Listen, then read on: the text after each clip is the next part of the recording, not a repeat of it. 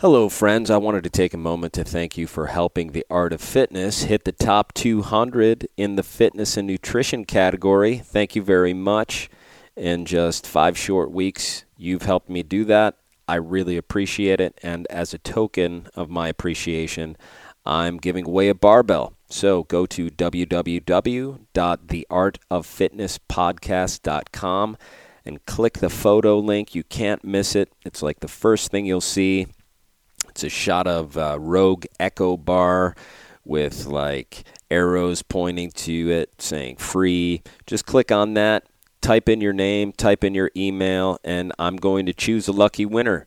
Um, so I'll leave it up there for a little while to give everybody a chance to hear this. And thanks again, and good luck. I really appreciate it. I'm Steve Service, and this is the Art of Fitness.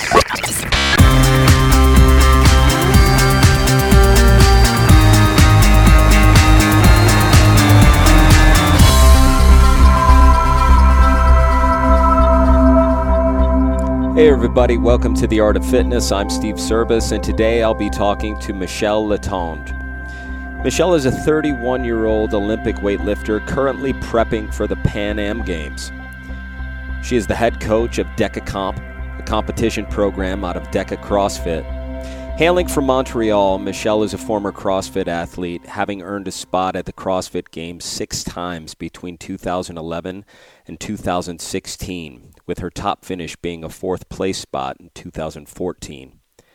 She has also been both coach and athlete representing Team Canada at the CrossFit Games Invitational. She's done a lot. Um, there's a depth to, to Michele that I find refreshing. She has a clear sense of herself. She has a futurist sort of mindset. She studied fine art and is reconnecting with that passion. She's a huge foodie. She loves wine. She's just a pretty cool woman. Um, before we get into my conversation with Michele, let's go to the question of the day. Can do, ran do, right? Is that real? Can do, ran do? Or is it like Cando, rando? I don't know. Anyway, I'm going to call you Can do. Can do writes Is heavy weightlifting beneficial to beginners? Well, yep and no. It's beneficial if you're doing it properly and if you understand that when you're starting out, all weights are heavy, especially the light ones. Um, it's not beneficial if you're going to the gym with some pals that uh, that know what they're doing, and you're trying to match their loads, or even trying to get close to the poundages that they're lifting. What what I'm trying to say here, can do, is yes, resistance training of any kind is beneficial to everyone for a multiple uh, uh, for a multitude of reasons. Uh, but however, if only if you're starting out by working in your load capacity and executing solid form. But if you're just starting out and you're struggling to lift shit up that's outside of your capability, you're only going to hurt yourself. Um, or you're going to hurt yourself and you're going to create shit neural pathways for movement. So you shouldn't do that. What you should do is start with good movement execution. That should be primary. And uh, if you do that, the loads will come. Okay, things I'd like you to listen for in this episode women's issues and the future, the difference between training and working out, making big things as small as you can, how learning is living, and the single most important moment in Michele's life. All right, let's listen to my conversation with Michele Letendre. Michele. Steve. Hey, how are you? I'm doing very well, thank you. Thank you so much for coming on the Art of Fitness. I'm I'm hearing a little something in your voice. Are you are you not you're not feeling well? No, uh, unfortunately, I um, got hit with the stomach flu. Oh man. Oh, great. Well, thanks for coming on. Oh, it's my pleasure. if at any time you need to get off and take care of whatever you need to take care of with the stomach flu, you know, just let me know and, and we'll take it out in post. Everything okay? is under control, so we're good. All right, great. Listen, I'm just going to jump right in and and um, ask you about your retirement. So you're not you're not competing in the CrossFit Games this year. No. How did you come to that decision? Um, it wasn't a difficult decision for me to take because uh, I think I was at wit's end with the training and the lifestyle. Um, it's a 24-hour job, and uh, I really wanted to do more with um, my life. Not that it's not that it's bad thing at all. It's a very noble thing, but um, I just I wasn't there anymore, and I was losing interest a little bit in the in the lifestyle. But I still love the sport. Um, I coach the sport. I uh, follow. Um, I follow um, as much as I can, um, but I just um, after 2015, I had a really rough year, and uh, I had originally told my boyfriend that I wanted to stop in 2015, and and he convinced me to give it another go, and uh, I wasn't 100% done. Um, but as I was training for 2016, I sustained a lot of little, little really annoying injuries. So it kind of confirmed um, that I really I needed to move on. When you say you had a tough year in 15, was it that was that personal or was that uh, physical? It was a little bit of both. It was kind of um, at the games in 2015. I was expecting a lot about um, from myself, and uh, uh, competing at the games in 2015 was pretty much like a slap in my face. So it was hard. It was a really hard pill to swallow. Going from fourth to, uh, I think that year I ended up 18th or something, and and I had given up so much that year, and I had um, I had ga- gave it everything I had, and um, I was it was hard. It was um, emotionally difficult. It was mentally draining. Um, I was starting to see um, that our me and my boyfriend's life was revolving around mine, and I didn't like it so much. So um, it it was definitely an easier decision for me to take than maybe stopping because of an injury or anything like that. But uh, you know, I do miss it at times, but I'm glad I I'm glad I, I don't do it anymore. It is all encompassing, you know? You kind of fall out of balance. Did you experience that? Um, I made it a point to have some balance, especially in my later years. Um, but um, I took up, like in 2016, I took up a pottery class. Um, I made it a point to go out and have a drink every every week until a you know about a certain time. Um, I went to see my family more often, but it definitely is in the earlier years when you take things so seriously Yeah. it, it's very easy to lose track of that balance. And and some people may argue that champions don't have balance, but I think that um, I think that's a good way to shorten the fuse. Yeah, man. Yeah, sure.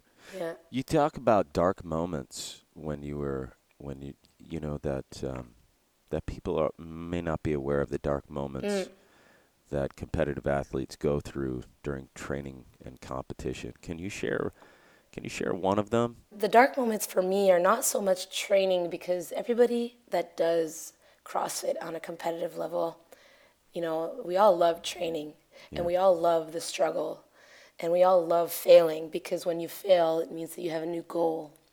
It's like that's a that's a driven passion that comes just naturally to any high level athlete. You don't have to teach anybody that. I don't think you can. Yeah, right? but uh, the dark moments for me are more like, um, it's it's really really silly. The the dark moments are are um, more outside of the gym where I'm not in my element, and uh, I was finding myself kind of alienated um, within my family, not being able to do everything. As silly as eating a piece of cake or drinking a glass of wine when I'm I'm close to competing, and uh, you're it because your temper is just so like well for me anyway my my temper was shorter and i was a little bit more impatient it made life difficult. So those are more the dark moments for me. But 2016 my last year was way way better because i just you know i stopped putting myself those limits and um, and uh, accepted that it may not be the best thing for for competing, but it was the best thing for me to s- still want to compete. Yeah. And did you walk away happy? I did. Um, I did. I would have loved a top 10 because I really did feel really fit in 2016. Yeah. I placed 16th, but I have to um, admit that uh, with the season I had, with the amount of, um, I had a back injury all 2016, so I think for like three or four months I couldn't, I couldn't really touch a bar, and I was uh, on the bike and I was just, you know, doing miserable, just boring stuff, and. Um, but when I competed, um, I was in a state of mind of kind of acceptance, and um, I was in the right place. You know, I enjoyed the workouts. I remember the workouts. I uh, I wasn't upset with myself at any point, even when I had a bad event. I, you know, I was I even got sick at the games when I arrived in LA. That night, I ca- I caught a really bad cold because of the air conditioning. Yeah. So it was tough. It was everything was kind of like stacking up against me, but I really enjoyed it because um, I I just wasn't expecting so much out of myself in performance, but I was expecting to just live through the weekend um, as best I could. So I was really really happy how, with how it ended. I wasn't happy about the training year, but the the way it ended was I couldn't have asked for anything better. Yeah, really accepting the moments and and participating in in your own accomplishment. That's Yeah, yeah, it's difficult. You get lost. Well, I mean, it's understandable. Um, it, there's so many emotions in a competition, especially one that lasts like uh, four or five days. Um, but to remember everything and to be in the moment and to appreciate that, um, knowing that it was your last time, yeah. it was uh, it was really cool because I remember my first experience at the games. All I well, what I remember is after an injury, which uh, um, kind of I don't know if I would have went on to to the last day of competing or not, but after an injury, it's that's when I realized where I was and what I was doing. When I knew I was like, okay, I'm done, Right. and um, I can't really move my arm up, so I'm just gonna enjoy where I'm at and. So it's uh, very easy to forget what you're doing, and get caught up in little things. I want to talk to you about this because um, I think it's very important, and I want to hear your I want to hear your words on the subject um about women's issues and women's body issues, and and you recently um, you recently posed nude with your Yeah. barbell, and uh, for those of you who are listening, these are very this isn't like, this isn't like a hustler spread here. this, th- these are these are very artistic nudes for a purpose. And um, uh, tell us a little bit about that project and and how you got involved in it. Yeah, um, that project was, um, you know, women's issues is something I hold dear, and uh, I'm I am a diehard feminist, and I'll do anything I can to support women's issues. But my dream one day is that that you know this doesn't exist, like body image, you know, male or female shouldn't exist. It's so silly, but we're human. We're you know we're animals, and it's always going to be like that. So that's part of the that's you know that's an acceptance in itself. You know, you have to understand that you know not every woman is made the way I am and is made the way uh, games athletes are, and that's okay, and that's understandable that it sticks it it sticks out in a crowd and people will look, but it goes it goes way beyond that for me.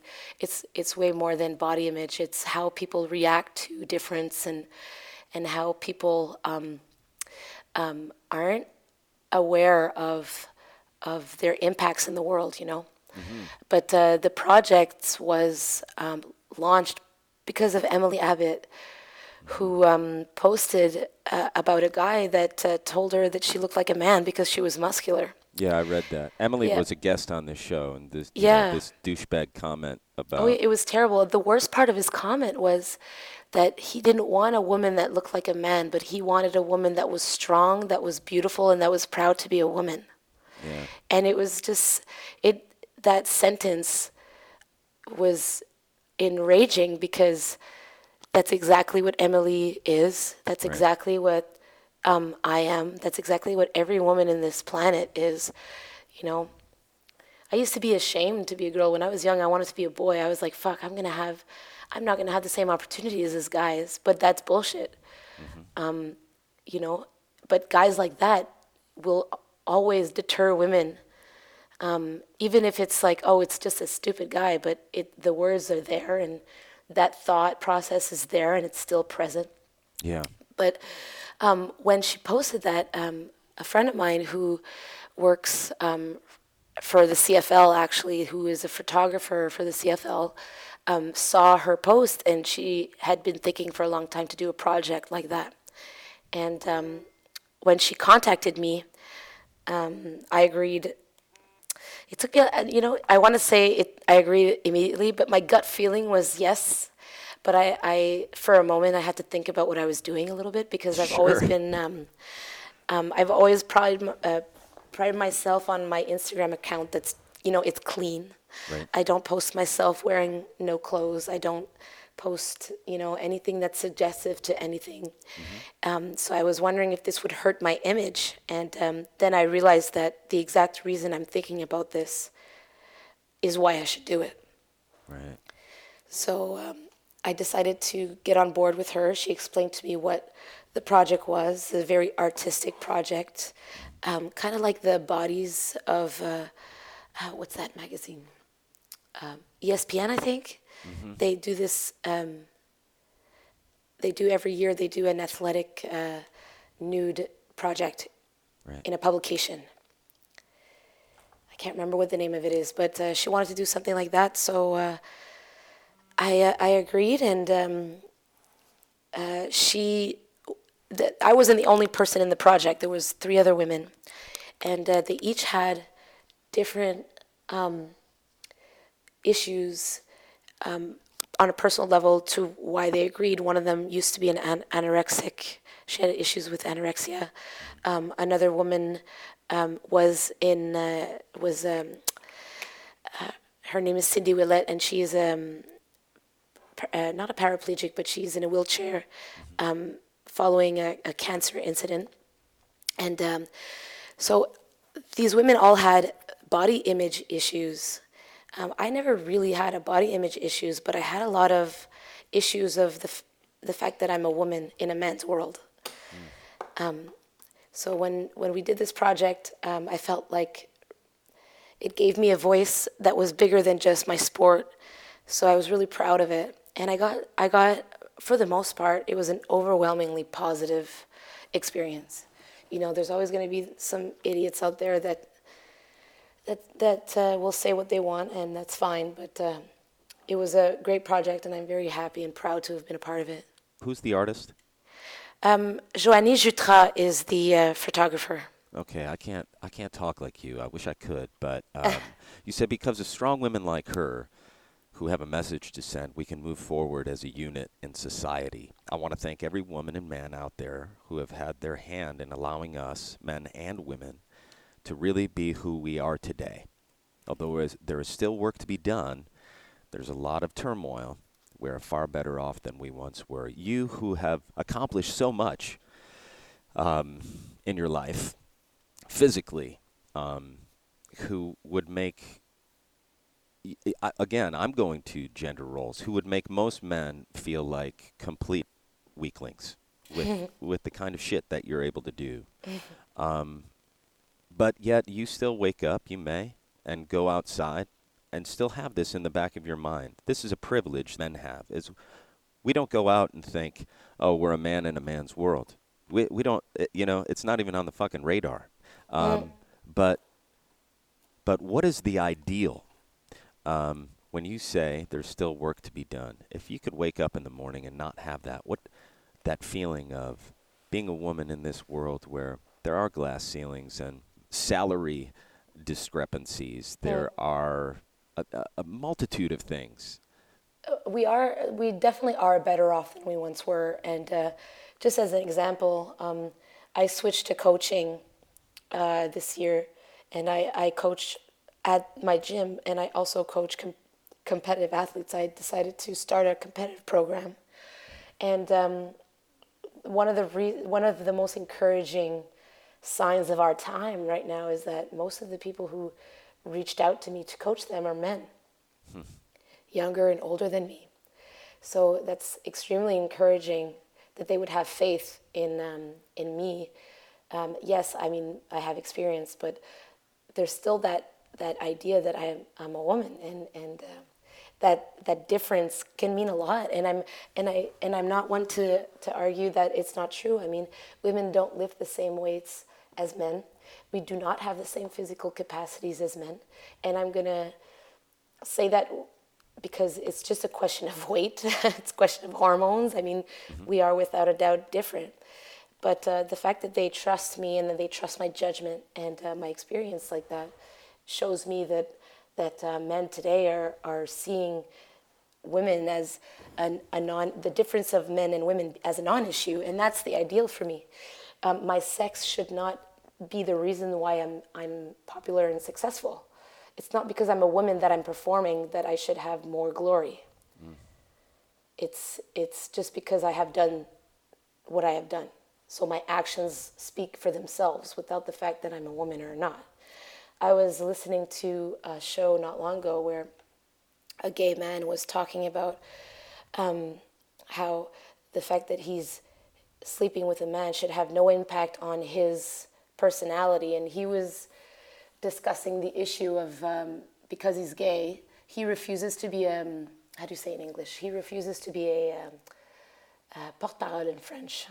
um, um, a personality for gay rights because he says, you know, his argument is, you know, who I sleep with should not dictate what I do for a living. You know, I want to be a, he was a, he's a radio um, host. He said, I want to be a radio host. I don't want to be um, a person who, who defends gay rights. That's not what I want to, I want to do. Right. So as a woman, my ideal would be being a woman doesn't necessarily mean that I want to fight for women's right because it's a non-issue. That's right. the ideal. It's going to be a non-issue one day. You know, we're going to be people, and we're going to be identified as Michele or Steve or Fred or whatever, and and uh, you know what they're good at, and and that's going to be um, that's going to be our our our life. That's that's the ideal. Now, I think that I think that there are there is a lot to say though about how the perception, the, the perspective of a woman changes things a lot.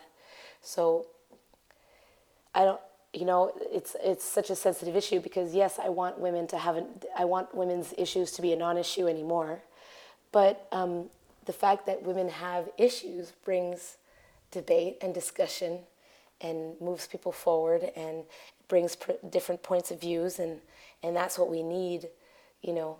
We just don't need um, discrimination and we don't need um, you know categorizations and um, priorities based on those issues mm. good words you know i love that crossfit has women working with alongside men but um, the double standard within the crossfit sport is more with um, appearance and than anything else you know athletic women are idolized for their bodies right. a lot more than men i find mm. so when we when we talk about women who are performing i heard this when i was watching i was rewatching my regionals last year um, and i was listening to a woman commentating saying how Katrin daughter looked so fit and she looked like she was ready and blah blah no one says that about guys yeah no one says they look ready about guys like no one talks about their physique when they're commentating their their what they're doing. Yeah. I, it's not it's not as bad um, as I'm saying it, but it's still there.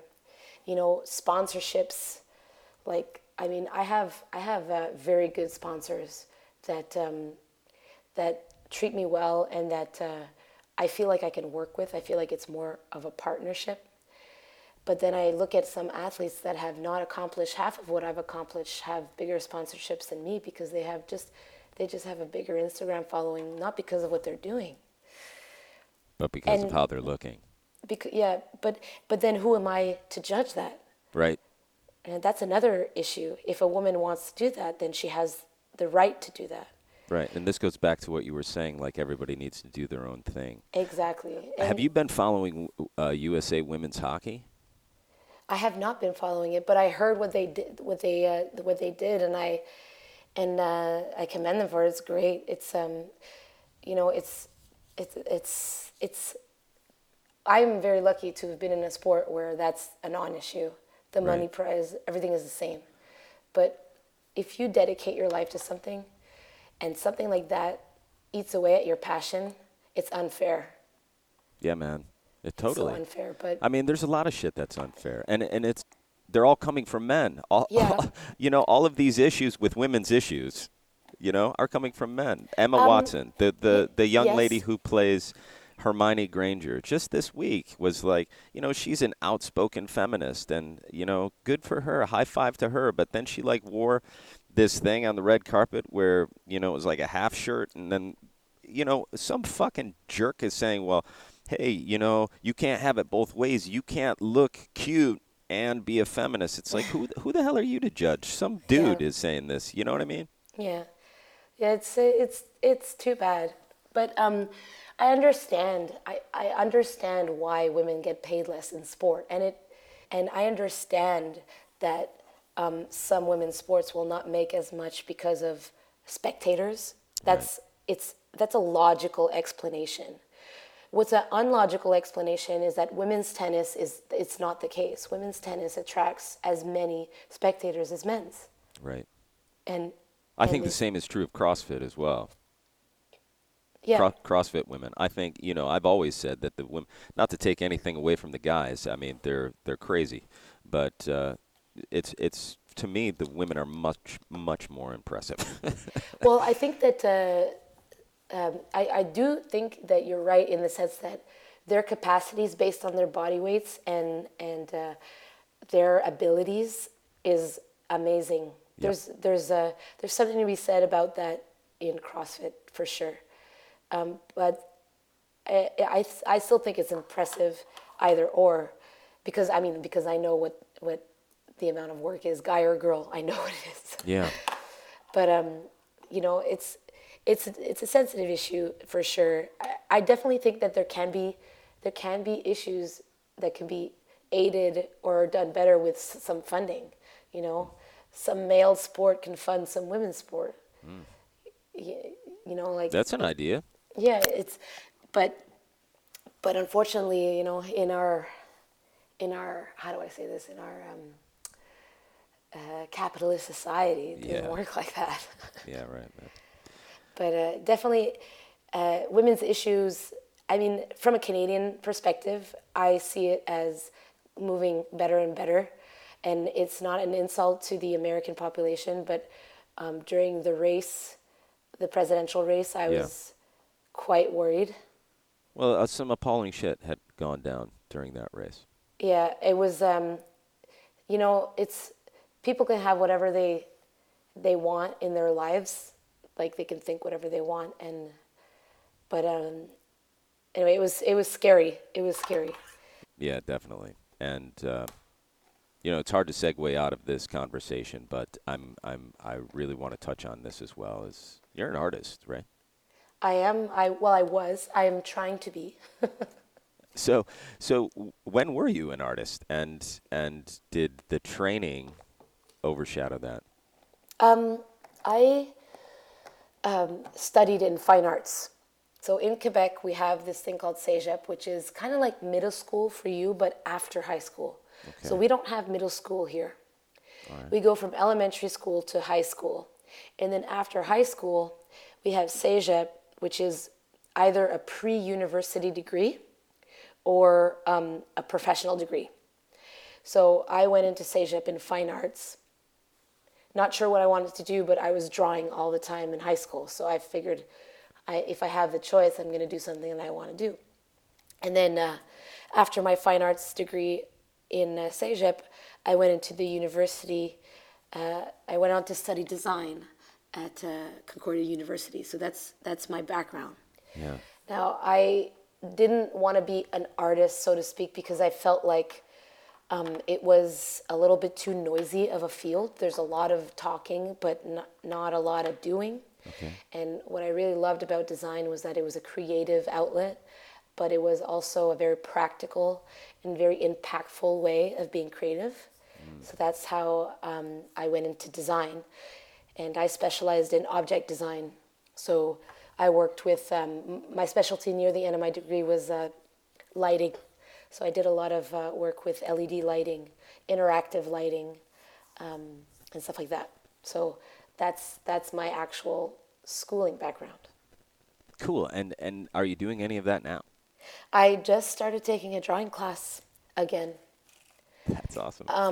and uh, last year I took a pottery class, and I'm trying to. I mean, I'm submerged in the world of CrossFit. It's what I do. uh, You know, about 22 hours out of the day, but um, I I reserve a little block during my week where I just I go and I draw, which I I absolutely love. And my goal with that is to start oil painting because I've never done that. So that will be my goal. Here's a million dollar idea for you that you can take that money and fund whatever kind of uh, support system for female athletes, but you should do a series of drawings and or paintings and or sculpture that has something to do with the feminine power and I'm sure that people would buy these. I fucking put me on the list, man. Maybe I'll commission one. I I actually enjoy. I I've always wanted to. Um, I've always wanted to sell artwork, but uh, I actually really like to use it as a, almost like a diary. Yeah. So, uh, but that's a good idea. I've always yeah. You know, it could be a project in the long run. All right. Michele, are you ready to do this questionnaire? Yes, I am. Okay, awesome. We're going to jump right in with section one, the physical. How many meals do you consume in a day? Um, three. Uh, no, meal, me, uh, like four, four. Four. Four meals. Well, three meals, one snack. All right, great. In percentages of fats, proteins, carbohydrate, what's your macronutrient breakdown per meal? Um, I can tell you that in a second. Oh, my dog's just walked in. Um, I have MyFitnessPal that can tell me that. great. Um, I believe I'm on the zone prescription. 40, 30, 30. Yeah, uh, actually, you know what? No, that's not true. I'm on. Uh, maybe I am. Let me check. I, I, I, um, right now I'm on a different plan than I used to be. Right, you're you're doing strict weightlifting now, right? Yeah, so I'm on a caloric plan more than I am on a macro plan because uh, I'm not looking to optimize that much my performance, just a little bit of recovery. Gotcha. So here, my macronutrient goals. I am on a 40 30 30. Yep, that's right. All right. You have four meals, three meals, one snack. Does that change around your training schedule? Not not anymore. Not anymore. I train. I do train um, to keep my body weight in check um, for Olympic lifting. I train. Um, how do you say that in English? Um, I don't eat before I train. Gotcha. Okay. Um, so I train at 6 a.m.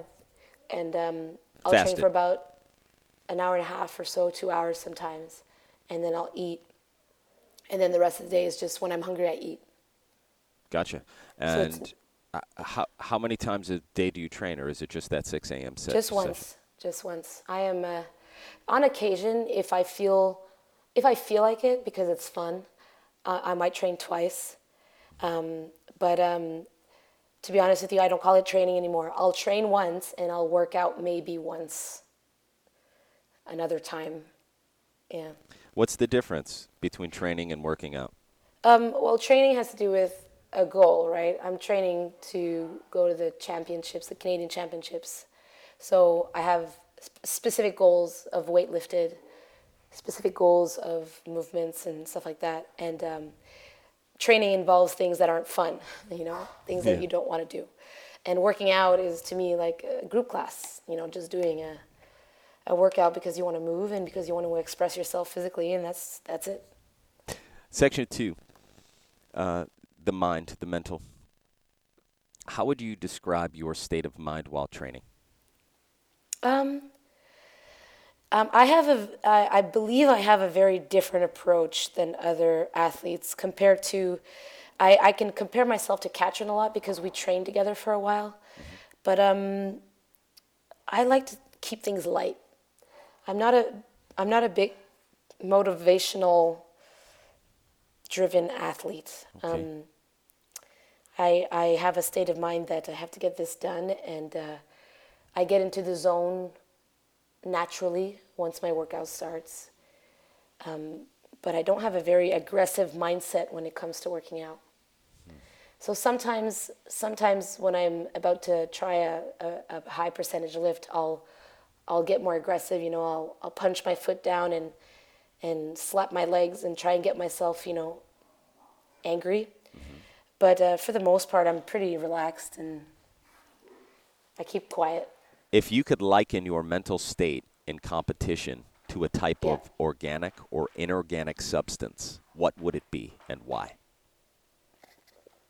Organic or inorganic substance? Yeah.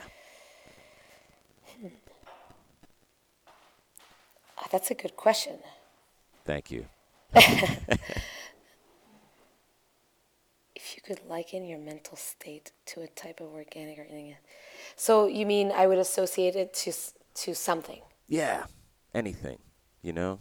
In competition, my mental state is like that of blank. Well, in so I'll so in CrossFit, when I compete in CrossFit, my mental my mental um, you know my mental state is like that of uh, someone you know someone who has work to do. Just Solid. not making you know taking it as making an event as little as I can make it. You know, not making it into a big thing. Minimizing. Yeah. Why did you do that? Um, because I don't do well when when um, when when things become big. I um, I doubt myself, and uh, when when uh, things become too important, I doubt myself. So I make it as small as I can. That's a great My strategy. my confidence is is better when I downsize what I'm doing. So I would often tell myself that it was just a silly workout. Just I would knock it dumb off it. its I would dumb it down as much as I could. It's great. Imagine this scenario. You're holding a baby in your right arm and a cooler holding a vital organ to be delivered to a loved one in need in your left. You come to a canyon. The only way across this canyon, canyon is via zip line, which requires one of your hands to hold on with. What do you put down and what do you take with you? The baby or the organ? Is it my baby? Hmm. I don't know. Is it? Um, I'm gonna go with the loved one because because uh, I am uh, not in a baby state of mind. so you'd leave the baby. Okay, great. You're just going to deliver the vital organ to a loved one and leave this baby Well, what's the the risk? What's what's the percentage of, of success with the vital organ? Man, you have all these questions and I don't have the answers to them. it's a difficult question for sure. I think um, Let's say a 40% chance that, that the organ transplant will will take. we'll take and and uh, it's a family member, but I can choose which family member. Yeah. All right, so I'll take the baby. You changed it. It's difficult. You're putting me in a tough spot, you know. Yeah, I do. As as a woman, Oh, right, right. my Okay. I- maternal instincts I got tell me that I should save the baby, but All right.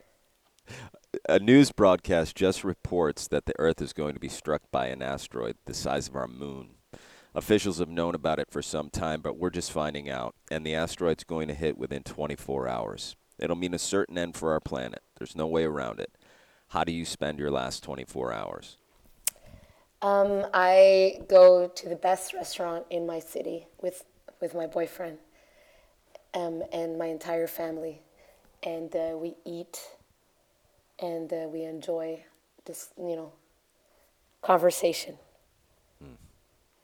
Food and wine and family. Great, great trio. This is this is a two-part question. When is it essential to lie, And when is it deplorable to tell the truth?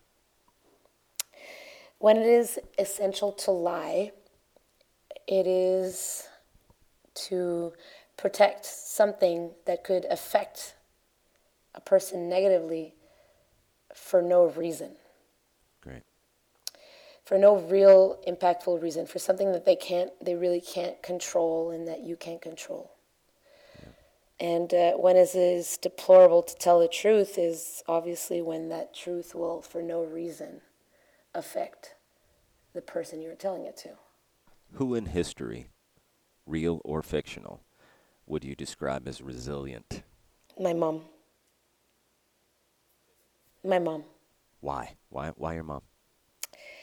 Uh, because my mom, um, my mom had, uh, she didn't have a rough childhood, but she, my mom, my mom had um, had a difficult upbringing, I think, but not not difficult in the in the poorness or anything like that. Um, I think my mom and my grandmother didn't get along all the time, and uh, my mom had uh, my older sister when she was 22 during university, um, and uh, she had us when she was 25, and then after us going into school, went back to work, started off as a fitness instructor, and moved her way up to a uh, program. I, I'm not exactly sure what her title is now, but she is so strong and she's so kind and she is so, um, you know, reasonable and she's so smart. And uh, I, uh, I really admire her. Section number three, the emotions. What is your idea of perfect happiness? Um, I think perfect happiness would be a combination of being happy uh, with with where you are as a person, um, with who you're surrounded with, and uh, with uh, what you're doing. You know, uh, uh, is just being at peace with with everything, accepting accepting uh, your your down your your negative parts, your your weaknesses, and um, for you know just for what they are, and and trying to work at them, and and um, just yeah, you know, i guess it's the same answer that everyone would would say. Um, you, I I uh, don't want to associate financial um, security with happiness, but that's you know that's part of it because it's one less stress. But I definitely think that uh, uh, being happy with uh, who you are as a person and, and who you're surrounded by is really important. There's that word again, acceptance. And, um, you know, I think you'd be surprised at how many people wouldn't say that.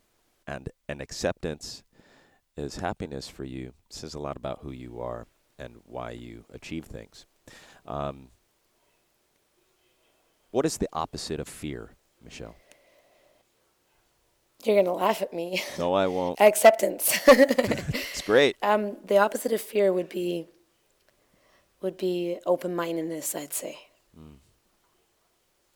Finish this sentence for me. Love is Love is wanting to give part of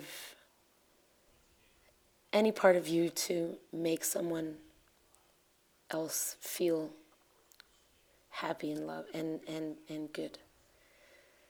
great. What recurring trait do you notice about yourself that makes you angry? I'm impatient. You're impatient. I'm hard on myself and I'm hard on others. When do you experience sadness? Um, I experience sadness when uh, I when when others do experience pain, experience sadness. You're an empath. Yeah. Tell us about the last time you were genuinely surprised. Yesterday, what happened? I was genuinely surprised because I I PR'd my back squat um, for three reps, and I was very surprised by the the weight. What was the weight? Uh, 305. I was genuinely surprised. I didn't think I could I could get that. Congrats. Thank you. What word or action incites a feeling of disgust in you? Word or action? When people have the opportunity to do something and neglect that opportunity. Mm. And it's, I guess it's, disgust is maybe a strong word, but, um, you know, everyone has a responsibility towards themselves to make themselves happy and to move on in life. And when, when I see people throwing things away um, because it's too much work or because it's, there's not enough in it for them, and I, th- I find that disgusting. Section four, the spirit. What is your definition of the spirit? The spirit. Yeah. Um, well, um, I'm, you know, um, I'm not a very religious person. In fact, I'm not at all. So to me, the spirit is, the spirit of human is, is, is life. You know, it's that energy that, that is within us all, as they say. But uh, I see it more as an energy and, and solely that than anything. What happens to us when our bodies die? My honest truth, truthful answer is that it rots.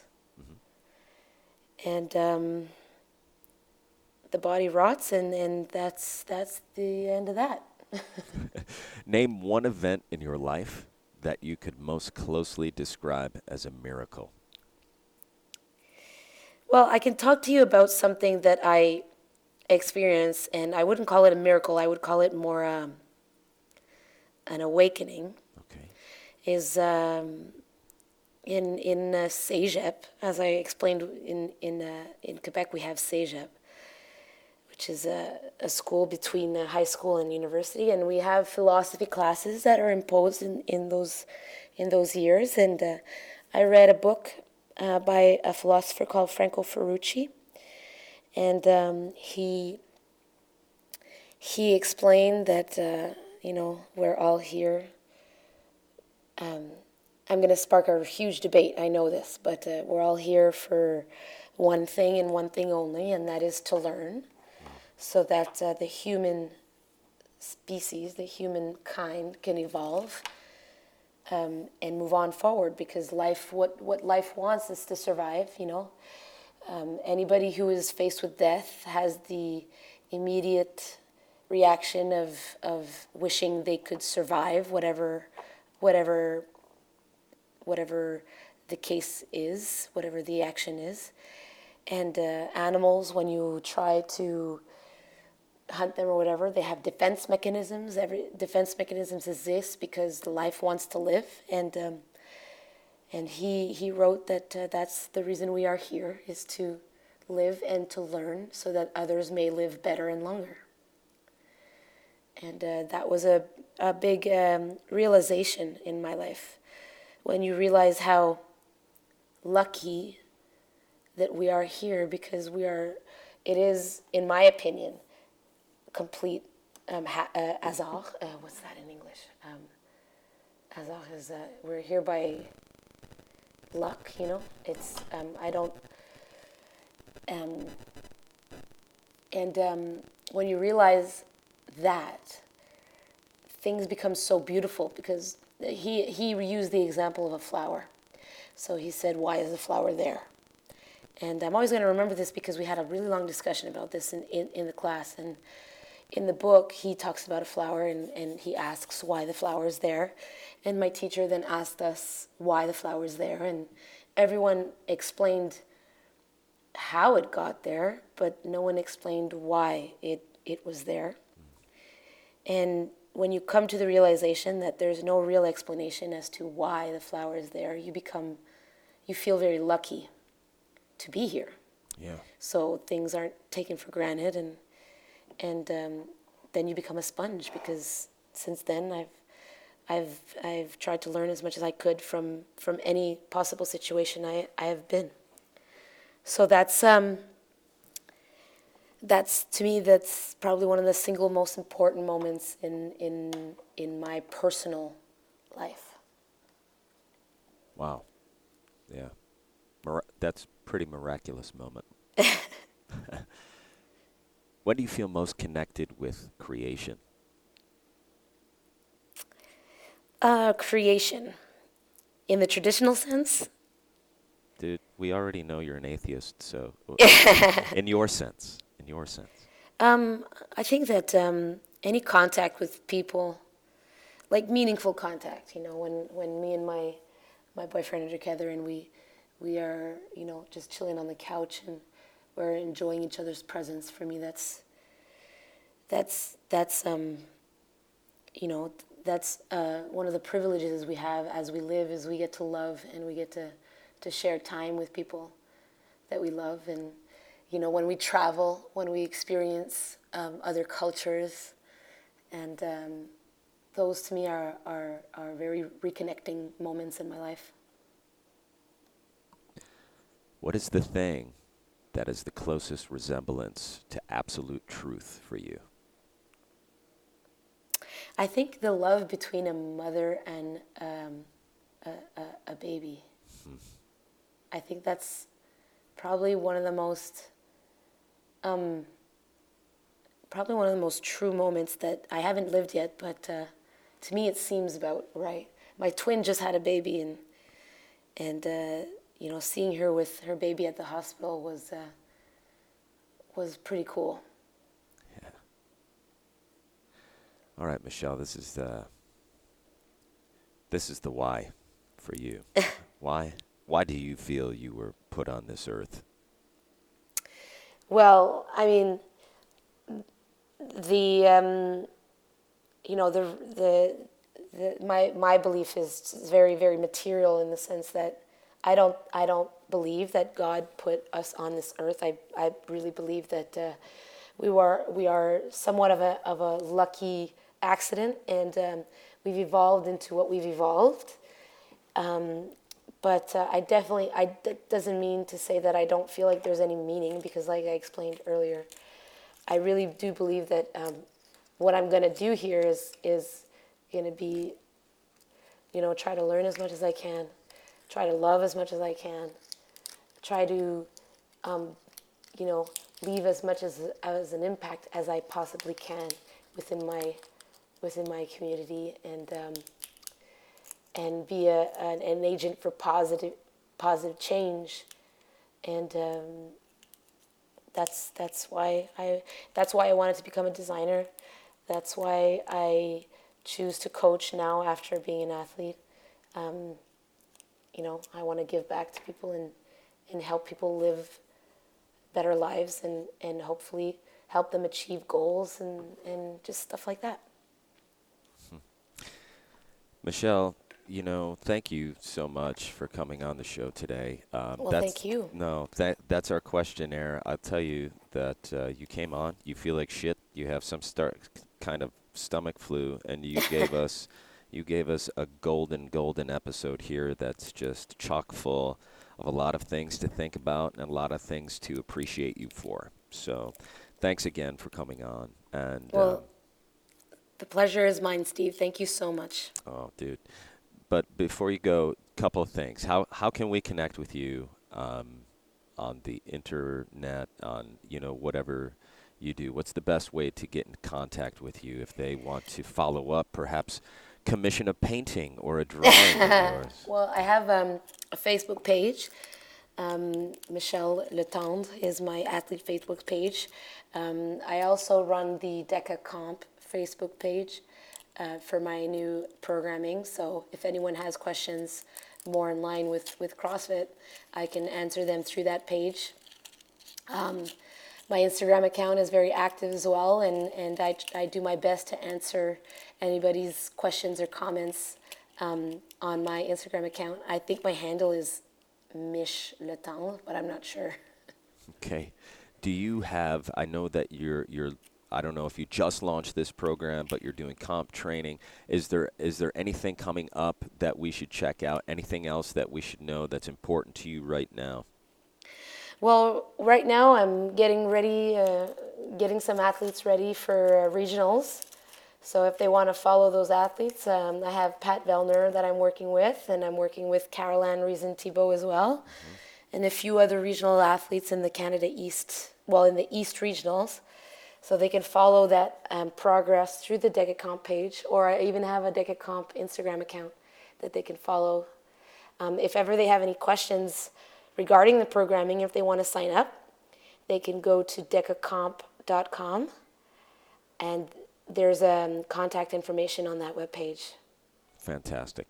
And before you go, you gave us so much to think about, but I'm just going to give you one more opportunity to give us some parting words, something that you could plant inside of the brains of our listeners, a piece of infra, uh, inspiration.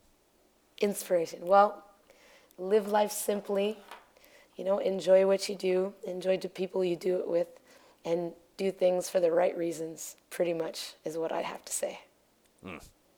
Michele, it's been a pleasure. Thank you so much, Steve. Thank you for having me.